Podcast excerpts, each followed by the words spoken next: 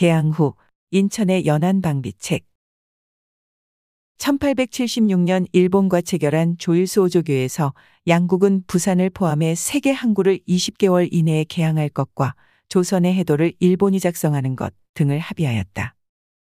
이에 따라 1877년 하나부사의 조선 방문을 계기로 해도 측량이 본격화되면서 조선 정부 내에서 인천 부평의 방비 문제가 대두되었다.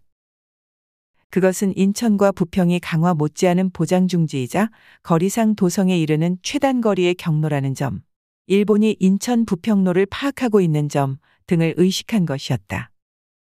이에 따라 고종 15년 1878년 8월 27일 어영대장 신정희를 책임자로 하여 인천과 부평 지역에 새로 진을 설치하는 공사에 착수하여 이듬해 7월 1일 두 곳의 진사와 포대를 완성하고 그 명칭을 각각 화도진과 연희진으로 정하였다.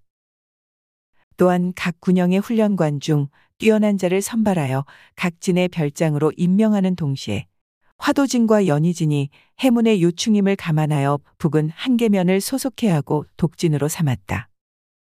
그러나 1880년 인천의 개항이 결정되면서 두진은 해방의 요충지라는 기능이 모호해져 1882년 6월 28일 연희진은 혁파하고 화도진은 훈련도감에 이속하였다.